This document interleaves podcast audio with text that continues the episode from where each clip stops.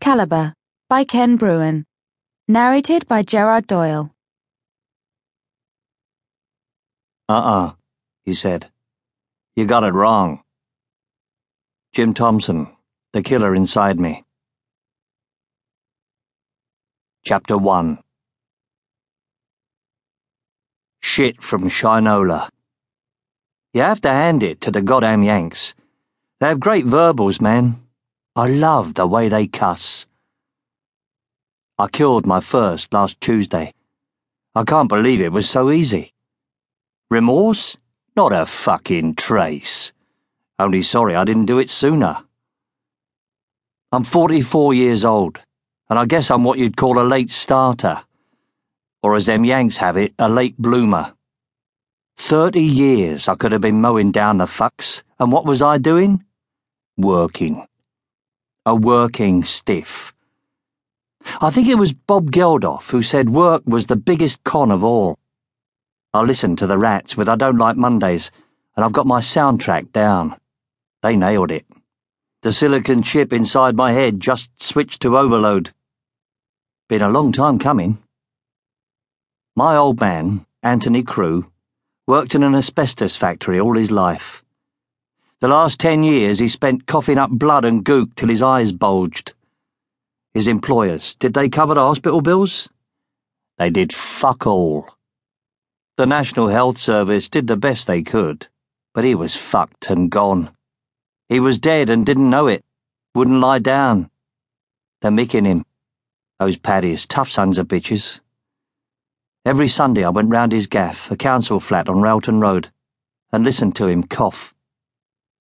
James Joyce is buried in Switzerland near a zoo, and his wife, Nora Barnacle, said he liked to listen to the lions roar. Brixton is as close to a zoo as it gets. My dad, his face contorted to grotesque degrees of agony, and I wanted to kill some fucker. Now I have. Williford, Woolwich, Thompson. My heroes. I've read crime fiction for over twenty years. Can't get enough. Black as it's painted. The classic, hard-boiled, tough. These guys are the biz. Noir and out. Shit kickers par excellence. My bookcase is an homage to pulp. James M. Cain, Hammett, Chandler. Here's a thing. I can't read Chandler's novels anymore. But his letters, oh, now you're cooking. They're on my bedside table, resting on my old man's Bible. His book passed down through generations of navvies to land here in Clapham. Could be worse. Could be Kilburn. Might be yet.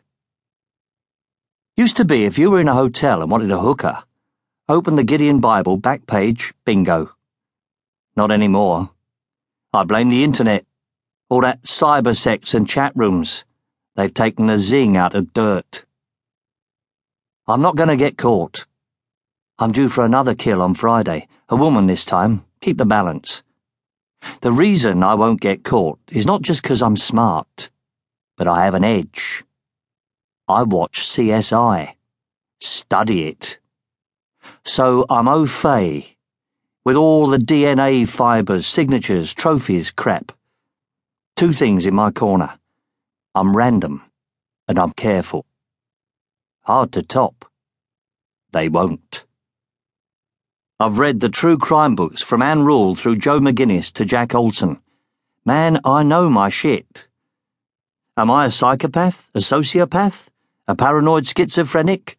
A narcissistic disorder? A blip on the human radar? Who the fuck cares? What I am is good and angry, like Peter Finch in Network. You think you can label me? Tame me? Dream on, sucker. I'm the pale rider of Clapham. But hey, let's get it down. I'm not into weird shit. None of that cannibalism or jerking off on bodies. Geez, I hate that stuff. Truth to tell, I can't even read about it. And child molesters, don't get me started. Kids? Would I kill a kid? No way, Jose.